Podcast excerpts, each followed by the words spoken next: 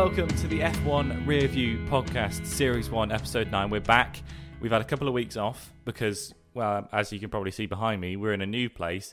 Uh, and in fact, on the other side of that wall is Reese, and on the other side of that wall, there you go, is Ruth. Um, we're not in the same room. We were going to originally do this all in one room, but we've still got technical difficulties, which is the reason we didn't do this last week. Um, it turns out making a studio in uh, a, not a studio is pretty difficult, but we're working it out. We're going to just do it like this this week, and hopefully next week we'll have we'll have a proper good um, setup. Um, uh, but as always, of course, I am joined by the people on the other side of those walls. Reese Keeble is here. Hello, hello. Nice to nice to be living with you. Nice to be living with me, and uh, Ruth Buchanan as well. Hello, welcome back to another week of the podcast. Another week of the podcast. Um, now, guys, let's be honest. Italy's just happened. Monza 2020. What a race! I mean, what are we going to say about that? Bloody boring. Yeah. They think- took the game. They took the I'm game. sick of F1. Every race is the same. They just go round in circles, Yeah. and Hamilton always wins. It's Not good enough. no. They Well- took the game. Italy was this week, but before Italy, we missed a week. We went to we went to Belgium, um, and as I say, we've had two weeks off, and I think we possibly picked the worst two weeks off in terms of Formula One news because so much has happened in these past two weeks that I'm pretty sure all the listeners probably are already aware of. If you come to us for your news sources, don't. We're not a very reliable source, um, but we've had. A. Half the audience has just clicked off now. So please keep watching. yeah, yeah. Please stay tuned. We are good. We're going to discuss the points though. First one um, is is a pretty big one, um, and that's all ten teams now have signed off on Concord Agreement for 2022. It is now the new regulations. All the teams have basically said, "Yeah, we're happy with that. We'll stay in for another um, couple seasons." Um, what, what's your reaction to that initially, Reese? Did you think all ten would sign, or, I mean- or what? Yeah. Cool. Yeah. Whatever. I don't know. This is just news stories. We need to rattle through these because the good stuff happens when my boys when my boys achieve. Okay. So, come on. Next one then, uh, big one. Williams, uh, the team, and I mean this has all happened now. Two weeks ago this was just a dream. Uh, two weeks ago we didn't know this, but now we do. Williams uh, sold their companies to a U, uh, their, their company, not singular, to a US investment company called what is it? Dorlington International, Dorilton, I think it's called. Dorilton. Doritos. Um, and they obviously announced that after the Belgian Grand Prix that this weekend would be their last one. So now they've actually the Williams family in a quite a sad situation have now left the Formula One paddock. Claire has stepped away from management, and you know after a long time of managing. Um, they've decided to. Reese didn't want his hat on anymore. He's taking it's it off. It's so warm in this room. It's so warm in this room. Um, and they have now appointed a new team principal temporarily for the rest of the season. Um, Ruth, do you have any more information on that? So, um, yeah, the Williams team was actually founded in 1977 by Sir Frank Williams. So it's very emotional this week that Claire has um, stepped down and left. But a nice little tidbit is that um, she was actually gifted a special present by the team, um, which was the nose and the front wing assembly of the 2014 car in honor of her favourite memory, which is obviously the double podium at Abu Dhabi. Well, it wasn't going to be. It wasn't going to be from this season, was it? Can you imagine? What, what, what's he going to get the front wing of? You know, um, Russell who finishes in 19th and Latifi who finishes in 20th. that what a memory.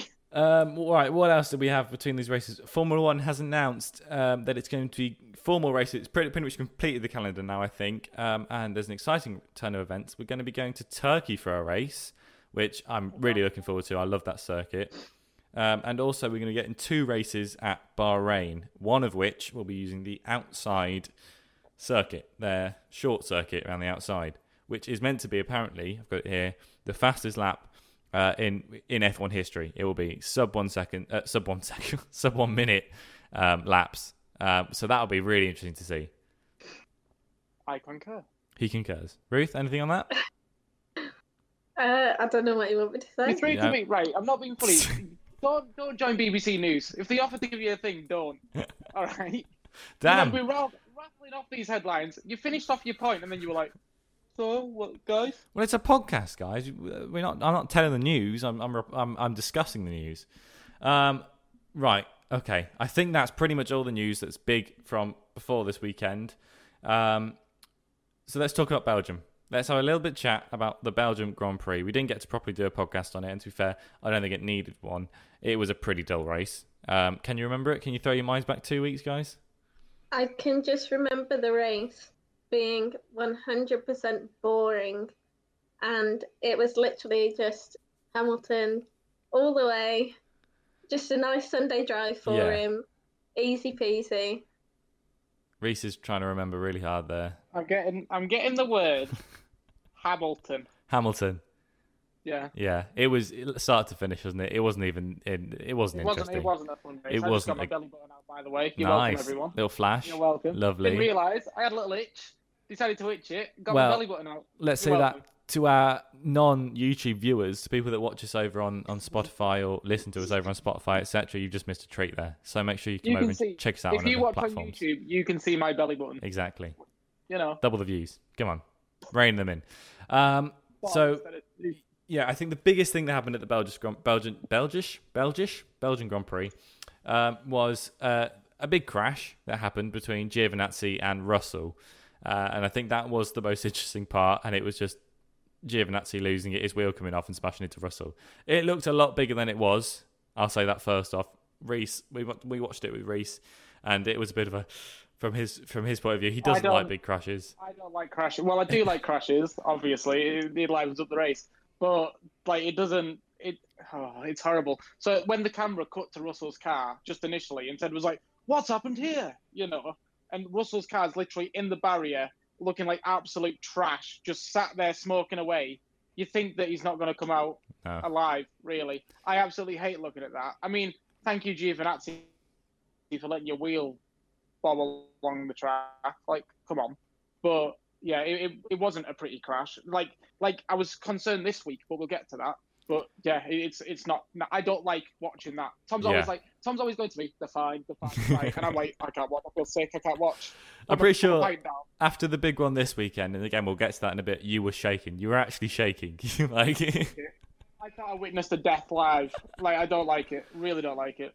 And so from that we went then to uh, Italy. Belgium was was it was very dull, and fair, I think we would have struggled to squeeze a podcast out of that, even if we if we really wanted to. Um, but we didn't. yeah, so we shoved it in at the start of this one, but Italy was where it was really at. Um, and let's let's have a good chat about Italy because going into the weekend there was two major things that were announced in terms of news. First one, which is a little interesting one, I want to hear your guys' opinions on this.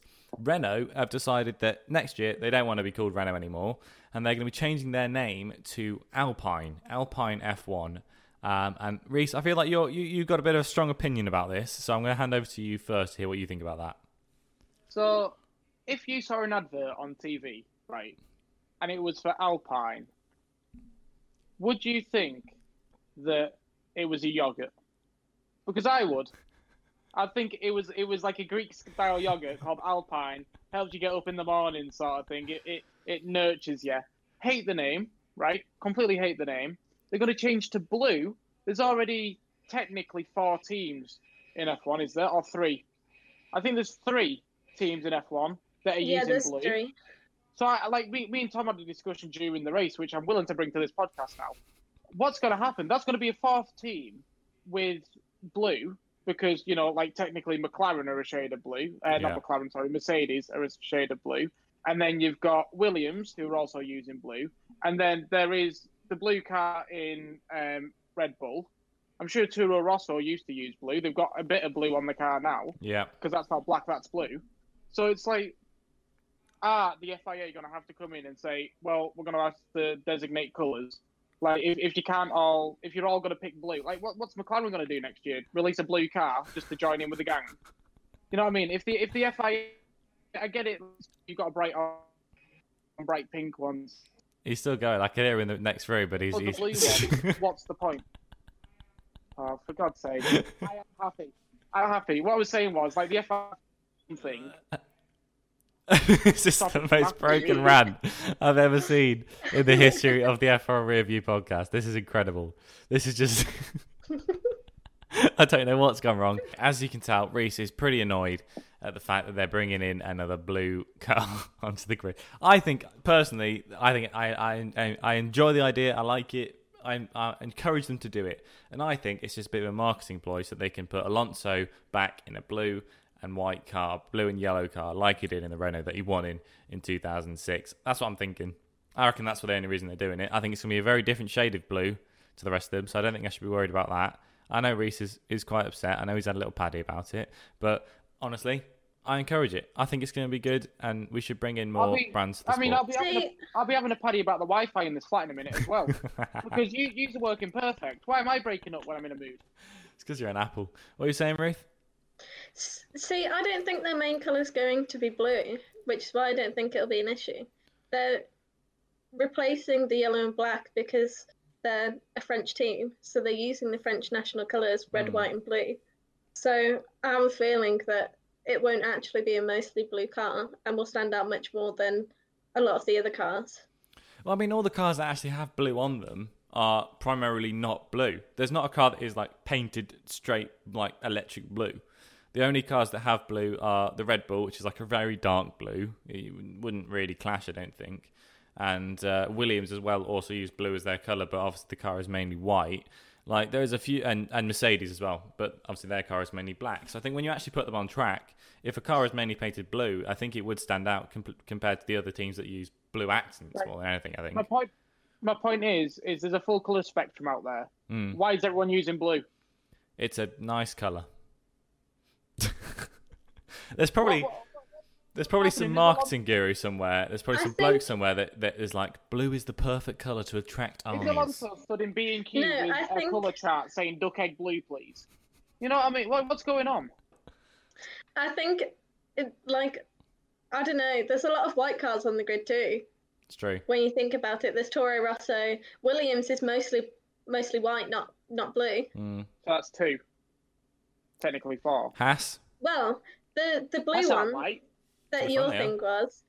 There's technically only two. Mercedes is blue, but it looks a bit more green. Yeah. It's mostly just the Red Bull and. Well, you know what? I think right? I think your problem, Reese. I think your problem is you just don't like change. You don't like the idea that there's going to be another colour on the. What you can you can see it flying round. Why change it? You've just learnt the team is Renault, and now they're changing it again. You're still calling them Lotus. Right, you know, you know what I'm actually really mad about. So I bought my mum this season's Renault shirt. then Daniel Ricciardo decides to leave, so she doesn't even want to support them anymore. And then that's that shirt's going to be obsolete anyways because it's going to be bright yellow, when there's not going to be a bright yellow team issue. And I'm not having 45 quid. 45 quid that I won't get back. Ricciardo on the back with his number. I think it's three. Don't don't quote me on that. It is. Good you know, job. Thank you. Quick trivia. Um, yeah, on the back, Ricciardo three. She's she's got it. She barely wears it as it is. She's not going to wear it when it's blue team, is she? Uh, anyway, that's one of the stories covered this week. The other one, which I think was actually a bit more interesting to how it developed in the week, was one that we heard before Belgium. And I think we did talk about it at the land, uh, end of the Spanish Grand Prix podcast. Um, but one that actually only came into play in Italy, and that was the engine mode ban. Uh, and teams were told at the start of the weekend to pick an engine mode, and that's what they'd run throughout the whole weekend. Um, and honestly, I think it made a bit of a difference to the to the running order. I mean, you look at the results of the race, and that's clear to see. maybe it did, um, but I also think in the wrong way. I think it's it's Mercedes. It hasn't hurt at all. It's just who it was designed to hurt was Mercedes. I think it's teams like Red Bull uh, have really suffered from this. What do you guys think? I definitely agree with that.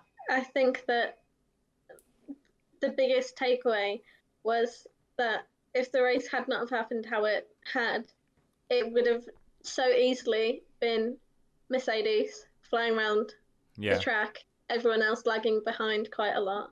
You know, it.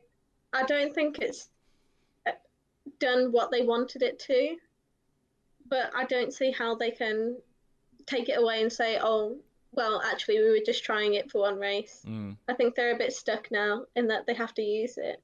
Obviously, there's exceptions for specific circumstances such as formation laps, laps under safety car, um, laps that are purposely slow paced, but there's nothing for, you know, if you're having a race and then your engine is having such a hard time, you can't then change anything to help your driver out. I don't know Well, it was interesting during that race because um, I can't remember the driver now at all.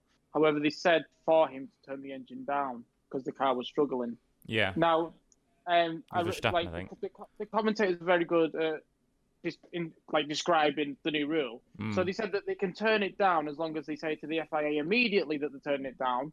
Before, like I think it's they've got to say before turning it down that they're going to turn it down, and then they t- can turn it down as long as the engine was already struggling or something. Yeah. They can't just change it down to get an extra boost, Yeah. sort And of thing. I think they said when they do turn it down, they need to explain to the FIA why they've turned it down, Yeah. and they cannot then turn it back up. I think they said so. That's- once yeah, that that's what I was trying to say. Yeah, so once you've adjusted Yeah. it, that's kind of where you are. So if you're turning it down, it's not to save fuel or anything like that. It's only to preserve the durability of the engine.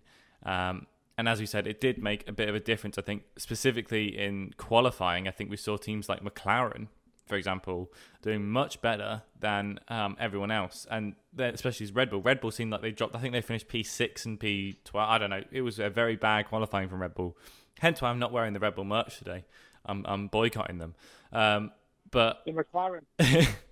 um, yeah, it was a terrible weekend for everyone. I think we can talk that a bit that a bit later. But it was the qualifying that I think we should get onto first um, Well, as a can whole. I, can I quickly talk about practice?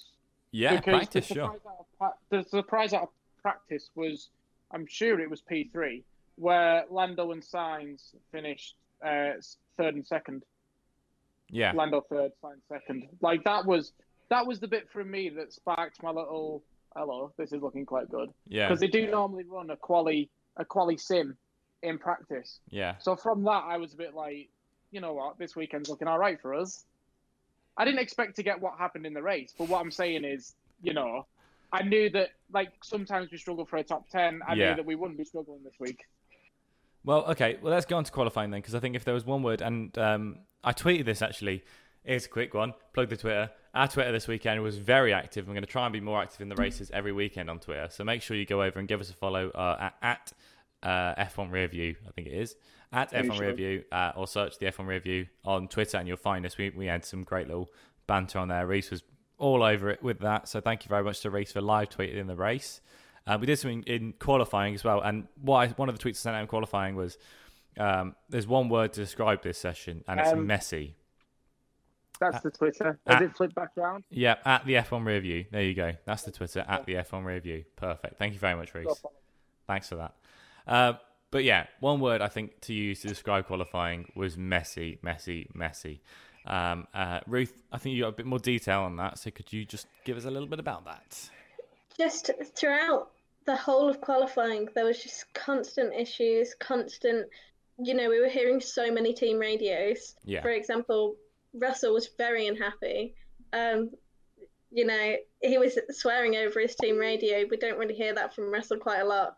There was also Vettel as well, who in Q1 he said, "What a mess! Why did the Alphas have to overtake everyone?" Mm, And I think that just perfectly sums up exactly what happened through qualifying. It was just constantly a traffic jam of people Well- overtaking yeah. and everything. It's like what the commentators were saying. Like, like I do really like Crofty. That's why I always keep going back to him, as much as some people don't. Um, but it's like what they were saying. They were saying that it's like qualifying should be more gentlemanly. Like, and Button, Button was saying this actually afterwards. He was saying, "I've never heard of overtaking in qualifying. You normally just wait you go, do your lap, and then go back in. Yeah. Like that's what qualifying's meant to be. Why were they all racing on the outlap? I don't know. Like, I mean, I know, I know, I had this argument with you with during the race, uh, during qualifying, sorry, where I was saying, yeah, obviously they need to jostle for position, and I still agree with that. I agree that they should be allowed to overtake on the outlap because they need the position. However, it's still a bit like that was that was awful. It's not like someone just trying to get past someone because they got a bit too slow in the outlap. That was that was horrible. Mm, I think the issue with all of that overtaking is that they all have ample opportunity to go out, to put their time in, to come back in. It's they all release at the same time and then they constantly have the same issue. yeah. There's better ways to go about it than all going out at the same time and then overtaking had- each other During that race, you had, cars compromising going, each other. you had cars going side by side down the pit lane. That's how you knew it was going to be messy. Yeah. When when you Yeah. got Ocon driving alongside his teammate going down the pit lane, you Yeah. thought, that, you know, I think, and like this is an interesting point from Q1 as well. Like carrying on from that, there was an, a massive incident um, involving Gasly, Albon, Stroll, Sainz, Latifi, Grosjean, Perez, and Hamilton um, for driving unnecessarily slow. Mm. And this was after all of the overtaking had happened, and you know it was just an absolute mess on the track. But after that, you know, obviously nothing happened from that because how could they determine who was at Yeah. fault or who Well, was all driving. compromising each They other? all, they all got summoned to the steward's office to explain after qualifying why were you going so slow. Yeah, And I'm sure Yeah. they all went, "Oh well, Lewis was going slow in front of me. Well, Carlos was going slow in front of me. exactly. Well, this, you know what I mean? It was just He said, she just- said. Yeah. you know, Exactly. exactly. No one was going to get a result out with that. No. However, it is good to see that the FIA are trying to clamp down on slow out laps because slow out laps are absolutely ridiculous, and the amount of time that we see a slow out lap pen, uh, a slow out lap penalise essentially a, Yeah. Um, so- Why is it just my Wi-Fi? yeah, I think another interesting point from qualifying was that both of the Ferraris were out before Q3 for the first time since 1984. Ah, what happened there? I mean, Ferrari this weekend is one to forget. Race and qualifying. It's meant to be their home Grand Prix. Obviously, I think this week's going to be more their home Grand Prix because it's actually at their home circuit. But in any normal F1 season, Monza is the Ferrari home Grand Prix. And I mean, when you don't even succeed there, i- it's embarrassing, isn't it? Well, I uh. saw I saw a really nice tweet, and it was Sebastian. It, the tweet, the, like what the woman tweeted was Sebastian Vettel loves F1. At the moment, F1 hates Sebastian Vettel, Yeah. and it's so true because obviously he went out first, but he was stood on the last corner. He was stood on a Palabala. I can't even say the corner's name. I know it, but I can't say it. But he was stood on it, watching the cars all fly around, and it Yeah. shows how much he loves the sport, and it makes you feel so sorry for him, and the fact that he's essentially underperforming. Mm. I think it's definitely like rubbing salt in the wound, isn't it? He just is having such a bad time, and then both of them are out. The race, which we'll get onto later, also wasn't very good for them either. It was just, it's just constantly getting worse and worse and worse. Yeah, I think, and uh, uh, like you say, uh, Seb does love F1. There's a thing that came out this week as well that he's just bought um, Nigel Mansell's um, original Williams from from his his season in Williams. Sebastian does love the sport. That he wouldn't buy a classic F1 car if he didn't. And I don't think it's even that he's a bad driver. I think he's just in a really tricky spot right now where the team he's at doesn't like him. He's not happy in that car. The car isn't that good in in the first place, and maybe he is falling out of love with it in a very unfortunate way. I don't know. What do you think? He's he's literally just waiting for that phone call now, Aston Martin racing. Mm. I mean, it's going to happen. When's it going to happen? Who knows? But Well, it's going to exactly. happen. Is it? And then that's it. Yeah, hundred percent, a Mm. thousand percent. If you're going to launch this new team, you want like because it is technically a new team, even though it's taken over from Racing Point. You want to have a what is it like? What is he like? Four-time world champion. Yeah. You, you want to have a four-time world champion, the front of your team, the poster boy of that team. You know, this season's a write-off for him, granted. Mm. However, if he's in a new car, they're designing that car around him. He's got to fly again, surely. Well, um, Ted actually spoke about this on his notebook this week. I don't know if you guys have seen it, but right at the end, he was talking about Seb and he's talking about Racing Point and saying that, you know, a few weeks ago at the British Grand Prix, it sounded like that was going to be a done deal. Like they'd already got the contract signed, it was ready to go. But now, even if like six, five, six weeks later, we've heard nothing still. Is there is that dead? Did they did they see Hulkenberg in the car and decide to go for Hulkenberg instead? Has Seb just struggled so much this season that it's kind of gone against him? I don't know. It, it just looks like it's kind of going against Seb now, and they haven't announced something yet, which is the weird thing for me. I feel like it's more keeping it on the down low and wanting to make a Mm. grand announcement about it when the time's right. You know what I mean? Also, the fact that Sergio Perez then was talking about he's in talks with other teams, but now Perez has been said, "I'm not planning on moving." Mm. Uh, Yeah, there's a lot of things around that that's making me think maybe this is it for Well, Seb. you- maybe this is Right. So if you, if you were a team owner, Tom, who would you pick, Perez or Vettel? great question. I don't know. I couldn't tell you. Exactly. I, I I, mean, I you. would probably. I, it's a hard one, but I'd probably sway towards the four-time world champion. Yeah, You know what I mean? But is he still is he still a four time world champion? Has he still got that mentality? I don't Give know. Give him a season then. Give him Yeah. a season. See what happens. If it doesn't happen, it doesn't happen. Get someone back like Perez or your Hulkenbergs or something. Mm. You know. I feel like Seb is one of our favourite talking points on this podcast. I feel like every week we come up with this point talking about him. What's he going to do? Because it, honestly, I think it is one of the biggest questions in F1 right now. I don't think there is anywhere he can go and be happy right now without. The drama. Yeah, It's just the drama. Ferrari. It's a mess this season, isn't it? It's just a mess. I think the final point would be, you know, obviously Ferrari aren't having a very good time, but there's one team who we already touched on that is having a very, very, very good time, especially after the um, engine change, which would be Mercedes. They had the fastest lap in F1 history set by Lewis Hamilton, a 118.887. Mm. It's The insane. speed of that car to go 260 kilometers per hour Yeah, and set that time is absolutely insane. yeah. I think the average the average speed on that lap in miles per hour was like 164 miles an hour. Imagine just going 164 miles an hour for one minute and 18 seconds. Like that's insane. Not slowing down. Weeks afterwards in my Fiesta. Christ. you know what I mean? Like, the-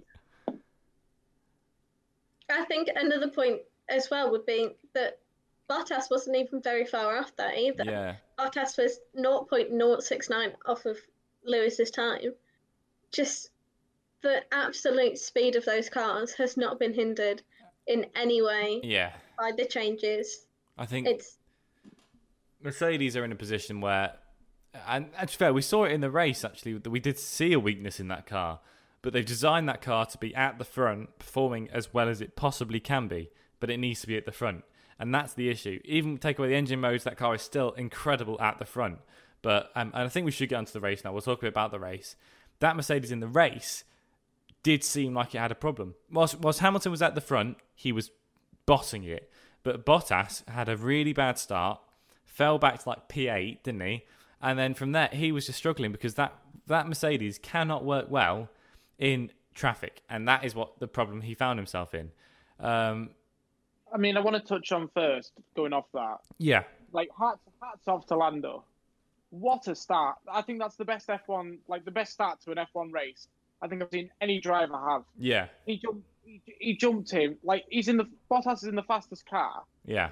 and he managed to jump him before, I think it was like the second corner or something. Did he go from P6 to P3 or P4, P5 to P3? It was uh, P5. P5. it was.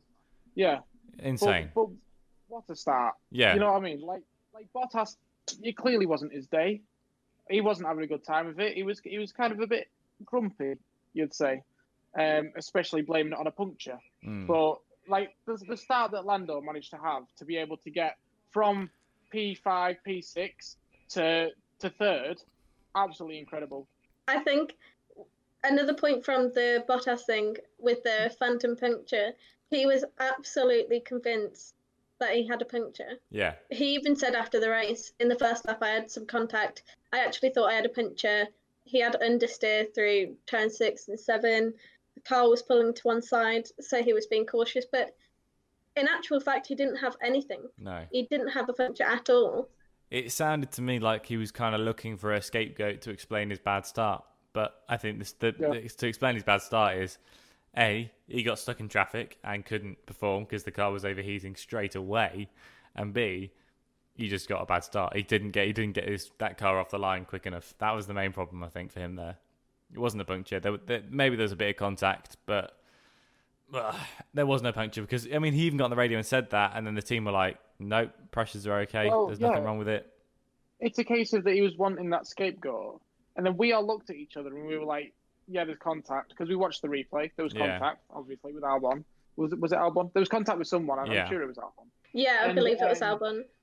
And we all looked at each other and we were like, "Like, come on, there was contact. Yeah, there was contact. There's nowhere near enough contact to like give a puncture. No, You know what I mean? It was like they like they literally just went yeah, like that. it was a very light. touched. Yeah, Yeah. and I, um, So, I mean, it was uh, it just went from bad to worse for Bottas from there. I think he he went down to P8 and pretty much stayed there for the whole race, didn't he? Even with everything that went on around him, everything that went on in that race. Oh my god, he still just kind of sat there wasn't able to do anything. It was a very bad race for him. Definitely one to forget. I think Yeah. It was also a very bad race for Albon as well. it was a very bad Granted, race for. I think It you could both Red Bulls. the top three teams. It was an absolute. It was terrible for all of them, wasn't it? Let's be honest. Shambles. Um, I mean, Ferrari. Let's start with Ferrari. We've talked about how horrible it was in qualifying for them. Let's talk about how horrible it was for the race for them. Vettel was had actually an all right start, I think, but then very quickly he was racing a Williams down the, the main straight, got to the end of the straight, and it looked like he just decided he didn't want to stop, and just went straight through the polystyrene barriers, didn't stop, and then got on the radio saying, "Yeah, my my my brake lines just exploded." What? Yeah. I think instantly you saw the fire coming out as well, and everyone was just watching it. Like, this is unbelievable. How is how has that even exploded? Yeah. That, there's one thing that you need as a racing driver, and that is brakes. That's the one thing you want to be able to rely on having uh, is reliable brakes, isn't it? I mean, It was it was really weird to watch that though because it was like he couldn't even be out, uh, couldn't even be bothered. Caught myself on the swear word. couldn't even be bothered to swerve in and out of the slalom. He just thought, you know what, straight through it all. Let's carry on. well, he Let's pretend couldn't. like he couldn't slow down enough to get through the slalom. That was the problem. He just It was a hole in the wall, mate. was- I mean, it was a funny, yeah, a very funny tweet on the F1 uh, review Twitter um, about that. If you, if you want to go check it out. It was like he was playing um, playing Fall Guys, and then we had to jump through those doors. All right, WTF1, whatever it is. Um, I mean, and then obviously Leclerc had that massive crash later on in the race, but I, I mean that was I, it was insane. Um, but we'll come back to that in a little bit more. That was what really changed the whole race, I think, wasn't it? That crash. Um, I mean, talking about how bad, um, you know, Ferrari were, the the fact that Charles Leclerc was racing Albon, you'd expect that to be around fourth or fifth. I mean, third at a push. The fact, have I broke up? Am No. I still here? You're still going. Okay. The fact you were both just staring at me, and I was like, "Is it gone or not?" And the fact that they were racing over 14th and 15th showed how bad of a weekend it was for the top three. Yeah, yeah, Yeah, I think Albon did have um, a particularly hard time this week. You know, he was tagged by Gasly at the start and missed the corner and had to go around, and then that made him drop down to P15, which was just a racing incident, but you know, unfortunate for him. But then he also had another hit between him and Grosjean yeah. and he got the, the five second penalty for that because he was didn't leave enough space for Grosjean to get around him. Yeah, that was a, a very interesting one. I thought for Al. I don't know if it should have been a. Watching Uh, it back, I was he didn't leave space, no, but at the same time, uh, I don't know. Uh, maybe it should have been. I, I just trying to defend Red Bull, I think, but If Grosjean did that to Albon, you'd be fuming. maybe, maybe I no would. I don't know. I think things like that you've just got to be completely objective with the rules. Yeah, The FIA have a rule: you have to leave enough space for a car to get round. Was there enough space? No. no, yeah. That deserves a penalty, I suppose in my opinion. I suppose it does. That kind of makes sense. Yeah. But I think, to be fair, up until that point, I was I was ready for a pretty boring race. I think it was at that point the, the only exciting thing that had happened was turn one. Gasly had a little bit of a tag. The McLarens had a great start, but I was like, Hamilton's already away at the front. This is going to be a pretty boring race. I had to say at the start though, it was pretty boring with Hamilton at the front, but already in lap one, it was a McLaren T3. Absolutely, That yes. was True. interesting when you took Hamilton away from that. Very true. But it wasn't until you took Hamilton away from that that it got really exciting. And I think um, it was it was Kevin Magnussen. I put a tweet out of the race saying Kevin Magnussen should get driver of the day because he changed that race up completely. Uh, his car conked out, coming around Parabolica around that final corner, which was, I mean, it was a corner to, to be looking for in this race. Came round that final corner, car conked out. He couldn't quite get it into the pit lane. Had to park up on the pit lane entry, and then Michael Masi had no clo- no, no choice but to close the pit lane. Um, only for two minutes later, Hamilton comes diving into the closed pit lane, and I don't even think the commentators quite knew what was happening, did they? They were a bit like, "Okay, Hamilton's in. Why is no one else coming? Why is no one else boxing the safety car? Oh Well, wait, I feel like I feel like Crofty didn't help my nerves by going, Sainz hasn't come in. yeah, Norris hasn't come in. And I was like, why aren't they pitting? yeah, Why aren't they pitting? we have thrown away a two-three here because they haven't pitted. But then obviously it turned out five minutes later we learned that the pit lane was closed. Yeah. But it was it, it was very as a McLaren fan, and I'm sure other McLaren fans can back me up. That was very awful to watch because I was like, I don't know what our strategist is thinking here, Yeah. but whatever he's thinking, he is very wrong. Well, I think it Yeah. started off with um, uh, there was a car in front of Sainz, wasn't there, with Hamilton or something, and he didn't go in. And I kind of said, "Why is he not come in?" And then the McLarens didn't come in, and I was like, "What- hang on, "What's happening here? Why why is no one pitting?" Because the McLaren team was in the pit lane expecting them. Then they didn't come in, and it was like, "What?" And then obviously, eventually, Crofty was like, "Oh, hang on, The pit the, pit lane's closed." cut to all the pit crew, and they were all just stood there like, and you got matey boy with a tire like that. Like, what do I do with it now? Like, I'm chucking out the blankets now. But but he, like, he, he only knows three actions: take it out of the blanket, put it like that. That's all he knows, and then take the other one away. like he didn't know what to do now.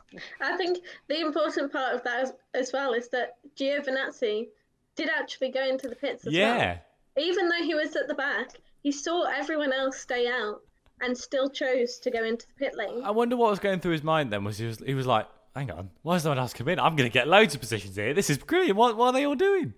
Like he must have He's been like- really Probably just driving like, life could be a dream, and just pulling it into the pit lane. Not a clue. He was he was probably zonked out of it. Well, Ted said on the notebook that there was one person that noticed that the, the pit lane was closed, and that was someone right back at Brackley in the factory, who kind of eventually said, "Oh, guys, this isn't. We've done bad here. He's come into the pit lane." There was then that kind of limbo, wasn't there? Because that brought out the safety car, wasn't it? Um, Magnussen being parked up there brought out the safety car. Safety car came in. This was before we knew anything about the, the penalties and things. Safety car came in. We all got going again, and then Leclerc just had a massive shunt, and it was abs. It was a huge crash from Leclerc into the tyre barrier at the outside of Parabolica, which then brought out the red flag. And so all the cars came. Oh, I've just punched my mic. Brought out the red flag, so all the cars had to come back into the pit lane um, because he had just absolutely just torn up the tyre barrier. He that was a nasty shunt from Leclerc. It was an absolutely insane crash. And I just remember watching it, and on the radio, it was Does he have a puncture? Have his brakes failed? Yeah, You know, what's happened? And in the end, it was completely just that he'd lost control he just lost the back when end. Yeah, he was going so fast. And he even said, when he got out the car, was a big crash. I'm sorry. I struggled with the balance. yeah. You know, he knew it was his fault, but it was so lucky that he did get out of the car. And I think that's how you can tell that F1 safety has been taken so, so seriously. Oh, 100 percent. Yeah, I think it's worth pointing out that he didn't just get out of the car. Man started doing the 200 meters. he legged it. No, He was like, "I'm getting out of here." yeah, he was. Like, he was like. I I mean, mean, he, if he I'd was- have crashed was- my car like that, Street, yeah. He was pretending been like he just crashed into his neighbour. Yeah, You it's an what I mean? insurance job. The police were coming after him the way he was running away. but uh, he didn't want to get caught. He couldn't risk it. Um, Getting a point on his license. He, was- 18. he was just legging it. Um, it was a massive shunt, and um, I think what made it worse, to be fair, was the ca- normally with crashes like that you see it on the replay after the red flags come out, but the camera cut to that camera angle so perfectly as he was skidding across the gravel. It wasn't a replay; we watched it live of him just banging into that mm. wall. I think that made it worse, just the live impact of watching it happen. I I don't know what happened there, but I was getting the lighter. I was lighting the candle already for him. I was like, there you go. you know what I mean? I wasn't happy on that. I think after as well, it was insane to see how much damage was on that car. They couldn't even get it out. They had to rip the nose off and just at the end of the day be like, yeah, They had it dangling, their nose was stuck, and then it all came out, and all the all the marshals like, "Oh Jesus!" They started jumping back. There was a tire on fire. There What was would- everything. What would have topped that off was a marshal with a baseball bat saying, right, Michael, and I'll try to drop some out of it, like Pinata. It was huge, and obviously it brought out the red flag. Like we said, the tire barriers were absolutely destroyed. They had to restart the race to kind of rebuild the tire barriers, And this is where it got interesting because the cars in front of the McLarens, Gasly, uh, Perez, I don't know if there was some, uh, Raikkonen, I think, and Giovinazzi. And Stroll. And Stroll Stroll. Sorry, not Perez. well. Yeah, Stroll, you're right. I got them confused. Sorry. They hadn't pitted for tyres. They decided under the safety car not to come in. For some reason, I don't know why they decided that. It was a stupid decision, pre- preliminary before the red flag. It was a really stupid decision. They could not have predicted that red flag coming. Uh, but the red flag came out, and obviously, this is one I want to debate with you. This is one I want to have a discussion with you about. When they come into the pit lane, they can switch tyres. And so Gasly, Perez, Giovinazzi, Raikkonen all got a fresh set of tyres that allowed them to go straight to the end without having to make a pit stop. Let's have a discussion about this. I want to know what your thoughts on this are. Do we think that that should be allowed? Should red flags mean you can touch the car, you can kind of change a few bits on the car or not? Uh, absolutely not. No, no chance. No way. And I feel like your pit stops are there for your tyre changes. Just because there's a red flag, it shouldn't mean that you can change anything on the car. Mm. Like I, I completely disagree with any team doing that. What it wrecked the race, I felt like it completely destroyed the race. The fact that people just changed tires, and two, the graphics. Right, let's talk about them real quick. the graphics man didn't know what was going on with who's on what, what tires. You know, it was saying that um, I think it was Stroll was racing Gasly, and they were both on hards. Uh, Yeah. No, one of them was on hards, and one of them was on softs, and that wasn't true No. at all. Yeah. And I don't know. I just absolutely hated it. I feel like it really affected the race because people got a, like a free free pit stop. You know that how they say like in a safety car it's a free pit stop. Yeah. This was this was free and half extra free. Yeah. You know what I mean? Because they're not losing any time. I, I feel like the rules need to really be looked at about that. And I'm sure that McLaren will be the first ones to go and say, "How's this fair?" Mm. Because they were the ones who did it properly throughout all of this. They were the ones who stuck to the rules, didn't go in when Lewis went in, like completely stuck to it. And I, I feel like they'll be the first ones to ask questions. So you think the rule should be as soon as there's a red flag, as soon as everything stops, it should just be a stop button on the race. Nothing changes. Stop Red button. Everyone's in the pit lane. Fix what's broken on track. Bring it back round onto the grid. To Go again. Nothing changes. Red flag. To the like He's frozen. He's gone. The car should come into the pit lane, sit there, Drivers can get out, have a go scooters, but that shouldn't be touched by anyone at all. Right. Okay. See, I, I'm of a different opinion to you. I think they should be able to. Everyone's already at a huge disadvantage because of the red flag. Their tyres are cold, the engine has to be stopped and then restarted. You know, it's just a, it depends how you look at it. I mean, all the drivers and all the teams have the exact same opportunity Yeah. to change their tires.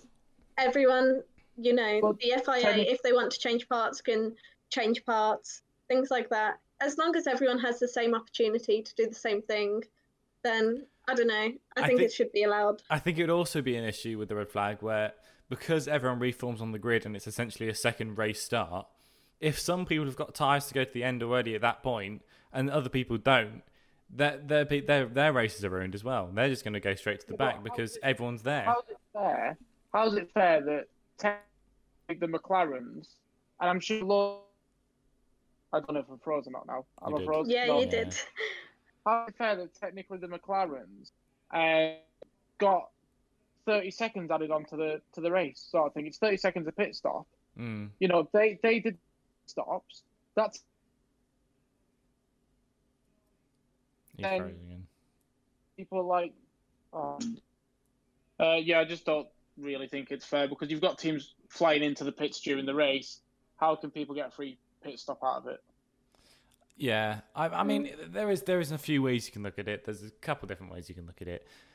You, either way, someone's going to lose out. If you don't make your tire changes, that team is going to lose out completely. If you do make your tire changes, another team's going to lose out. So either way, someone's they- they've got to work out a way that this can be fair. And I don't know exactly which way that is. Maybe I, I to be fair, I agree with Reese in the sense that red flag, nothing should be done to the cars unless it's like for safety act- unless there's like a damaged act- part, then that should be changed out. But in terms of everything else, no, I don't think tyres should I be feel like touched. I feel like it should act like a safety car, Mm. but the pit lane's closed. You know what I mean?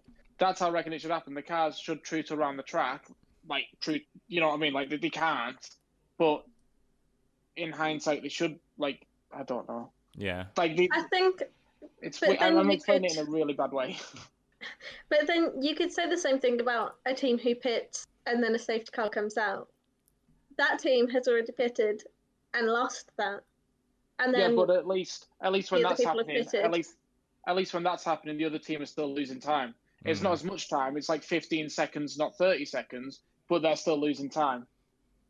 Yeah, yes and no. I don't know. When you change your tires anyway, you're at a disadvantage to begin with anyway because your tires haven't heated up. They haven't done anything. Yeah, your you- car's you're at more likely to slide far- around a track and everything. So You're at a very dunno. short disadvantage and then a very long advantage. The disadvantage is right at the start for the first lap.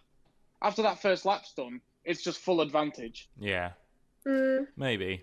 I think it's definitely one that will be discussed for a while after this race, and, and maybe it will be something that gets changed. Uh, but during that red flag, there was something else that happened, and it was it was Lewis Hamilton and he and his scooter, and he loves his scooter, our Louis. He he scoots everywhere on it, uh, and we saw him scooted off to the FIA to to have a chat about the penalty that he was facing and try and argue with the fact that he didn't deserve a penalty because he didn't realise it was closed, yada, yada, yada. We saw very early on in the red flag that Giovinazzi was given this 10 second penalty, um, 10 second drive through penalty for ignoring the red flag. I think there was a bit of anxiety from my end, at least, when Hamilton, uh, when Giovinazzi was given the penalty, but not Hamilton. Um, and what do you guys think about that? I was worried that they were going to say that Hamilton didn't didn't deserve it or something. no, I think Hamilton was for sure in for a penalty. He knew it. The team knew it. He even asked on his radio multiple times whether he had a penalty or not. Yeah, He even said on the radio after he got given, I think it was after he had a penalty, but I'm not 100% sure. I think he didn't have it at this point. He said, I'm just trying to understand there was no light on the, the entry to the pit lane yeah, or something something along those lines when clearly we saw in a lot of replays that you know the lights were to the left hand side of him yeah, there was two lights i think it was that Yeah. had the crosses on and he, he so clearly just either wasn't paying attention to them or wanted to gain an advantage by not doing it but i think most importantly he entered the pit lane 12 seconds after it had been closed mm. and just It, it, it's it was a tricky. I don't understand how they couldn't have given him a penalty and given Giovinazzi a penalty. It's hundred percent, it should have been a penalty, and it was a penalty. I think you make the mistake coming into a closed pit lane. You make the mistake coming into a closed pit lane. Someone should have realised that's their job, isn't it? At the end of the day, if the it, it's it's everyone's safety that the FIA say this is closed, do not enter. There was lights on the left. The pit wall must have had some kind of light, and if it didn't, they need to work out why they didn't. The pit wall should have been told it was closed, uh, and Hamilton just shouldn't have come in. And maybe there wasn't that notification to the teams that should have been there because there was also a lot of teams that, that came out into the pit lane before they then didn't. Like the actual pit crew were waiting there. I don't know. It, again, it's a very tricky subject, but obviously Hamilton did, did get the 10 second penalty, and at that point, this race just changed for everyone. I think because as soon as that came up on the screen that Hamilton had that penalty, I was thinking I literally have no idea who is going to win this race. I had no idea which way it was going to go. Was it going to go to um, who was it? Stroll who was at the front. Stroll was in a perfect position to win the race. Stroll was at the front. He had new tyres. He was ready to go. Was it going to go to Gasly behind him? Was it going to go to Sainz or uh, uh, Norris? I didn't know what was going to happen, and it all came down to lining up on that grid again and getting ready to go, didn't it? I Uh, think, I think the point that you made about the pit crews not knowing, just to go back on that real quick and then we'll go forward. I think the the the walls would have got told, the, the pit walls would have got told. They would have told the drivers, do not come into the pit, the pit lane's closed. Obviously, 12 seconds isn't as long as we think it is. You know what I Mm. mean? Like, it is long in F1 terms, but it's not that long. So if they've received that message, it you know, they can't really get on straight away. Mm. But I don't. I feel like the priority was to make sure that the drivers stayed out and not to tell the pit crew stop doing what you're yeah, doing. yeah, yeah, Because- yeah.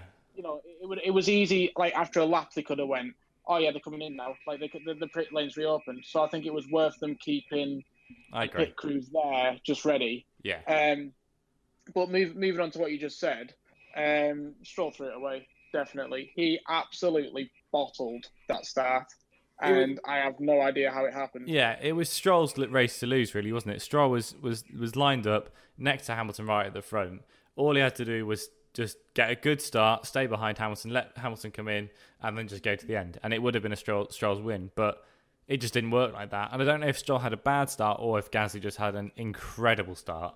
But it was Pierre Gasly from this point on, and I don't think anyone tipped him to be a winner until this point. When he got the start there, he was just on it like a car bonnet, and he went for it. He wanted to get the win, and that's what he went and did, didn't it? He, he just it was uh, a different kind of Gasly that I haven't seen before out there today, or out Yeah. yesterday. I think as well, it was a very different Verstappen that we've seen. His engine failed Mm. after they restarted, didn't it? I'm pretty sure it was like a lap or two laps after. Yeah, He just he was having such a bad race, just absolutely lost it. And Gasly was just in such perfect position just to take the win, really. It, absolutely, it was his. It was his to lose, and I think it was very exciting because no one quite knew what was going to happen. No one knew what was going to happen at the end of that race. It was so up in the air. It could have gone either way. It was Sainz though that was really wanting that win. He got on the radio, and I, I'm going to like Reese have a little bit of a word about this because Sainz. he's one of your boys. How did you feel watching that? Well, if the, if the internet lets me talk for more than thirty seconds, um, it was it was hard to watch because you, you cheer for the win, don't you? You really want your team to win, Yeah, and there's never I've not seen a race where it's been that opportunity for McLaren to win, like in the in the new era, if you will, for McLaren to win. That was the perfect opportunity. If you would have told me at the start of the race weekend McLaren's finishing second and fourth, I would have went, all right then, cheers. yeah, You know what I mean? I would have been like, I'll take that. I'll, I'll take that any day. yeah, But the fact that it, it's the fact that Sainz had such a good race, like he was the leader at one point. Hamilton pitted, and Sainz was the leader of the race at one point. Sainz should have completely. I, I, I want to say Sainz should have won it, but he shouldn't have won it. He should have. He should have came about fifth in that race, Mm. like realistically. You know what I mean? So second is absolutely fantastic. You've got the social media guy on the McLaren social media trying to hype it up, being like, "We finished second. But yeah. everyone's kind of feeling a bit like. Uh, It could have been the win. uh, It like, could have been the it win. It feels like a loss. It feels like we, we had two DNFs. Yeah. You know what I mean? Well, I mean, even during the race, you kept saying, to be fair, I'm happy with second. I'm happy to take second. But I could tell there's just something in your voice where you were just saying that because you were worried you weren't going to win. And you were kind of just get, mentally preparing yourself for the fact that second's great still. I should be happy with second. But when it came, push came to shove, you were like, yeah, That- second, that's amazing why- podium. But It was that last lap where he caught him. I was like, right, come on, get second out your head. yeah, He, he's, he's, he's he's got him here. And it, it just didn't happen. Sadly, it really didn't happen. it was, um, yeah, very, very unfortunate. But it, it, it was a good race nonetheless. I just, second feels like last. if Yeah. You feel as though you should have won. You know what I mean? It's like if Lewis finished second, he'd be absolutely like he wouldn't be happy, would he? No, And that's that's kind of how I felt that Sainz felt, even though he shouldn't have felt like that, he did. yeah, So I think it's so funny as well. Like, you know, it's not like Sainz was about to go hop on a scooter after the race and go up to the FIA and say, "Hang on, this should have been my race." But he had such a good race, and he was trying so hard to overtake. yeah, So many laps, he was trying to get DRS. I think after the race as well, he even said, "If I'd have just had one more lap," yeah. And to I think And one more lap was would just have so done it. sad to hear that. Mm, the thing is, though, the board came on the bottom of the screen saying catching time six laps, and that was on something like lap forty-two. So he should have caught him by about lap forty-eight, yeah, and that would have given him four laps to I'm- get the DRS to overtake. I'm not quite don't sure what what- happened for Carlos there because he did he got very close and it did say that, and then he just kind of got stuck in a point where he was about 1.4, 1.6 seconds behind, and he just couldn't get close enough until right on the last lap. He must have just I don't know what he did, but he did an incredible job to get within a second, got the DRS, and then got really close to him, but couldn't make But it stick. realistically, realistically, if he did that from the fifth lap from the end, He'd have done it. we would we would have had a first and a, a fourth. Yeah. You know what I mean? Yeah, yeah, he'd have done it, So- hundred percent. Um, yeah. But in the end. I end, think it, it- shows as well in the fact that it, Gasly won the race, but Sainz was 0.4 seconds Mm. Oh yeah, behind Gasly at the end They both when they did crossed such the a line. job. It was so close. yeah, hundred percent. But when push came to shove, and when it came down to the end, it was Pierre Gasly that did win the race, as you just said. And I think we need to just give him a round of applause because he just did an incredible job today. He was flawless all race, and what? Give him a round of applause. Oh. uh, he was flaw- he was flawless all race, and he just did such a good job. Um, I mean, he's had a tough year, hasn't he, Pierre? And I think if anyone deserved that win, to be fair to him, it was him. Obviously, it, just over a year ago now, he lost um, Antoine Hubert. Then um, he got robbed. He got dropped from Red Bull. It's just been a dreadful year for him. It's just not gone well at all. And this win is the one he needed. Um, I I think he, he, he won it from, um, and this is the win he, he needed. Um, Ruth, do you have a bit more details about the win that you could just give us? Um, Tom, that's a bit of an awkward handover. The there. one right at the end where it says, "I can't read it because it's all I can't read that very well." Where it says, "After Child That's- driver Pierre Gasly claims an unlike yeah, F1 victory." that's Read what that. I already read Did you? when I said the times. Yeah, Yeah, but you haven't said that he was like the first winner since 1976 or whatever. that's not on mine. Okay, I thought that's what You've said. added that in. I haven't. I haven't added it. I can. I can't read blocks of text like that very quickly when reading off. But I thought that's what it said. Okay. Um, but then I think yeah, Gasly he deserved that win, and when it when it comes Why down to it, Hold on, hold on. Why don't instead of doing that, just be like Reese, what did you think of the win? And then Ruth can get that fact about 1970 something right? or Okay. whatever it is. Right. Yeah. I think he, he really deserved that win. Uh, Reese, I know you wanted Sainz to win that race. I know you wanted to go to Carlos. But how do you feel about Gasly winning that? Did he deserve it? What do you think? It was hard to watch purely because Sainz was there. If anyone else was there, I would have been cheering Gasly. Like, and I mean, like, absolutely anyone else. Um, but yeah, it was, it was, it was quite, it, it very like, well done. That that's really all I can say. Well done. He deserved it. It's very nice to see after everything that's happened in this last year, especially being kicked off the, well, I say kicked off the Red Bull drivers team. He's not been kicked off the drivers team, obviously, but he got he got a demotion, Yeah. which is never never nice. No. Um, I, I had a conversation with my mum about this, and I said to her, I want to see Gasly in the Renault or something like that, or a racing point, something like that. He needs to get himself out of that Red Bull drivers program and just branch out somewhere else, Yeah. even if it means not driving for a year. That drivers program is absolutely killing him. I think, to be fair, as long as Max Verstappen is in that Red Bull team, then there's, that Red Bull Junior program is pretty much defunct because no one's going to come through into that Red Bull team and take him off his top spot. Until there's a driver that can beat Verstappen, they're only interested in Verstappen.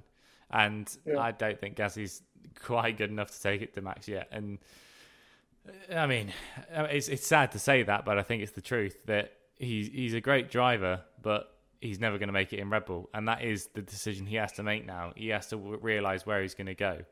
But I mean, for this win, he deserves 100, percent and and his future is something that's going to happen in the future. So we can talk about that when something more gets announced.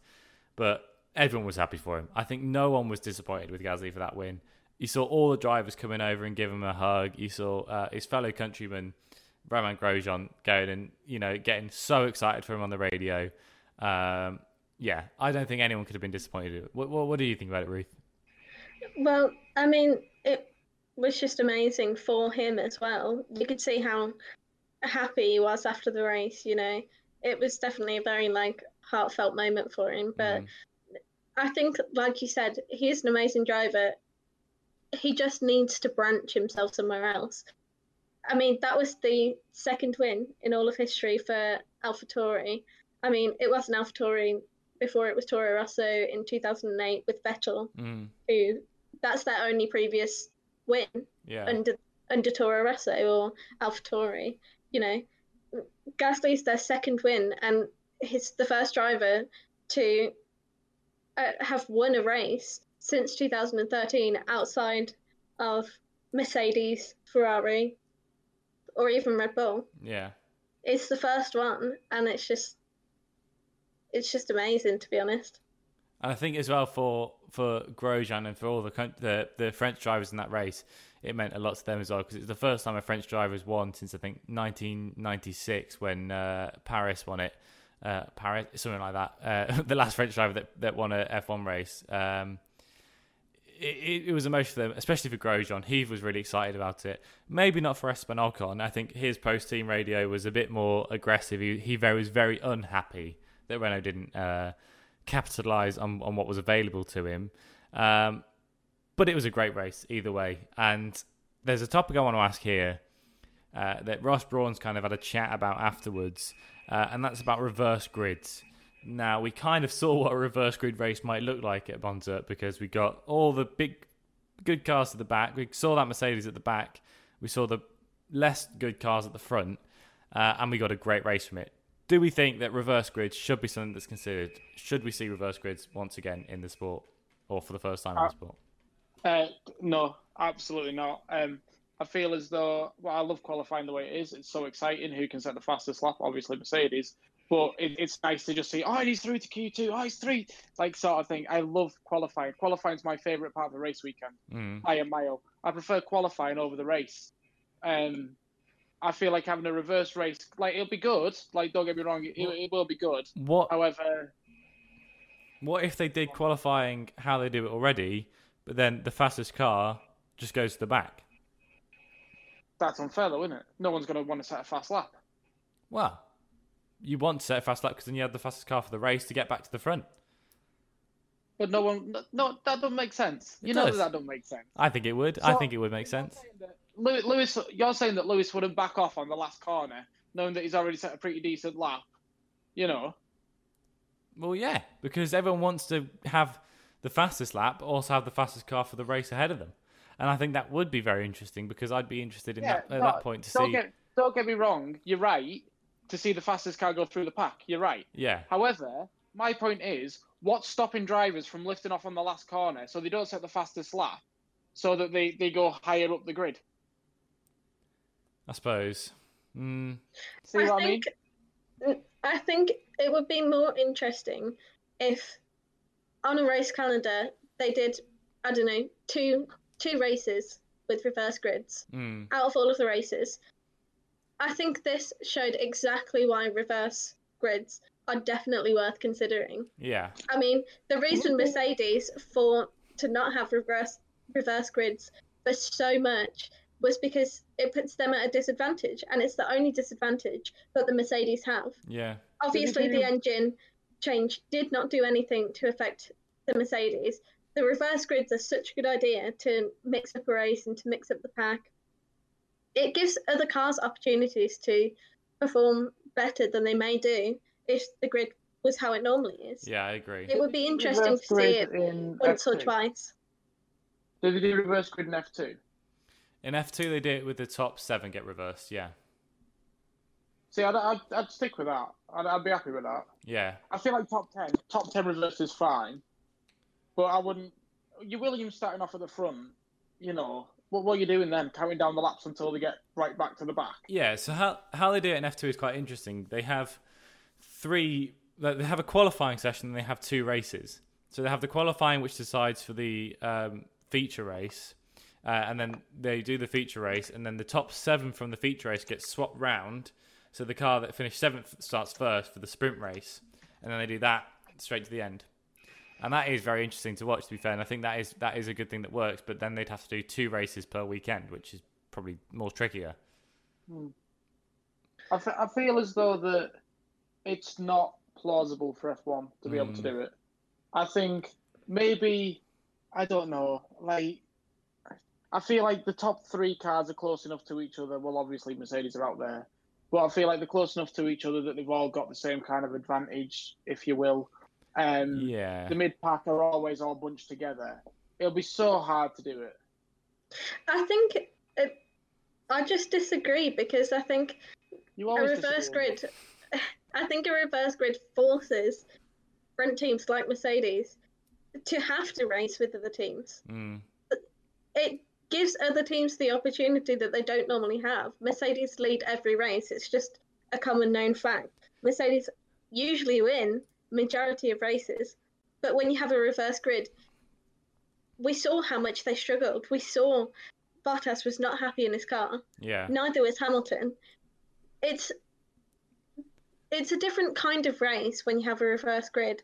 I completely understand that, but I think it, it just would benefit F1 much more if they at least tried it for one race See, I or I think anything. I, I think it would work if you say, look, Italy, Great Britain, and Brazil are going to be reverse grid. Yeah. Let's see how that works. Not every race. However, however, qualifying's good because you know you've got to settle down, get the fastest lap. You know what I mean? I, I love qualifying. It gets me adrenaline going because it's like who's in the bottom, who's in the bottom five, sort of thing. Mm. Right. Well, that's a great debate, and I think it will be very interesting to see which direction Formula One go. And I think Ross has said, Ross Brawney said he's going to take a look at it, and they will evaluate it again because if it will work, I think, and if they implement it well, it will be very interesting to watch. So it'll be interesting to see what decision they come to on that, and obviously we'll come back to that. Um, this has been a long episode today. We've had a lot to talk about, and we have shoved it all in. So I think it's time we round it out. We're going to start. We're just going to round it up now, just by having a quick chat about Magello this weekend. We're going to be going to Mugello, Mugello, whatever the hell it's called. Um, it's it's Ferrari's home circuit. It's the circuit they build their cars for. What are we predicting the results are going to be here? Uh, we'll start with Ruth. What do you think? have to say, just before I do my prediction, I'm very upset because normally I would predict that something would happen to a Mercedes here. and last week would have been my perfect opportunity it's true. to have crystal balled ahead and got it right for once.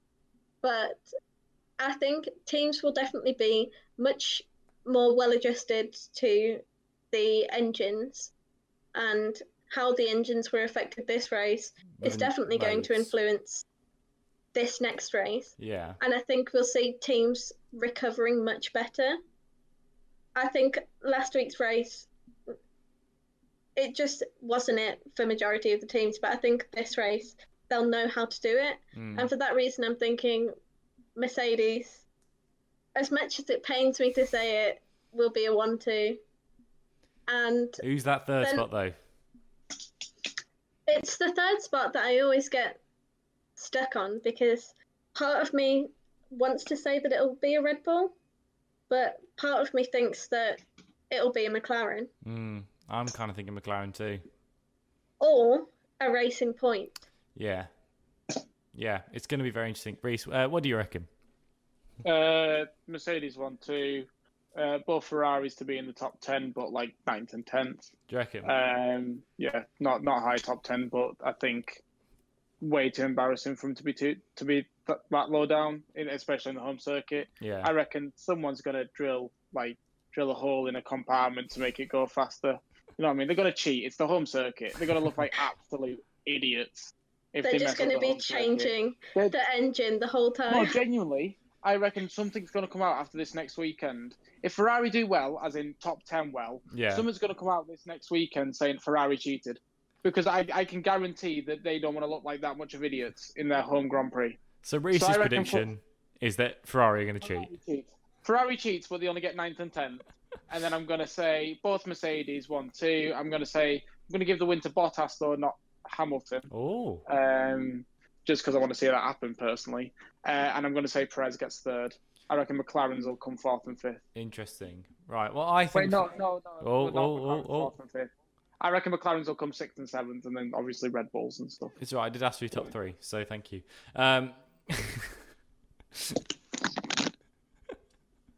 um, I think that it's going to probably be a Mercedes one two once again, and I think third we're going to. I think we're going to see that McLaren. I think McLaren are going to get there, and I think they're going to do it. Red Bull looked like the engine modes have just ruined them.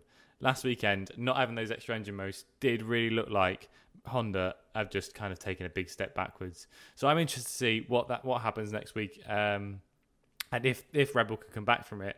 But right now, I think it's McLaren that are kind of in that spot, fighting for those podium positions, and I really hope we see some good stuff from that. Um, anyway, I'll round it up because I think Reese is about to go and pick a fight with the router. He's not had a good podcast. He's in a very grumpy mood, but we love him nevertheless. Um, thank you very much for watching today's episode of the F1 Rear View podcast. I've been Tom, as always. I've been producer Ruth, as always. and Reese is frozen again. Perfect.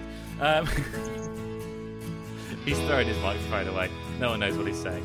Uh, we'll see you next time. Bye.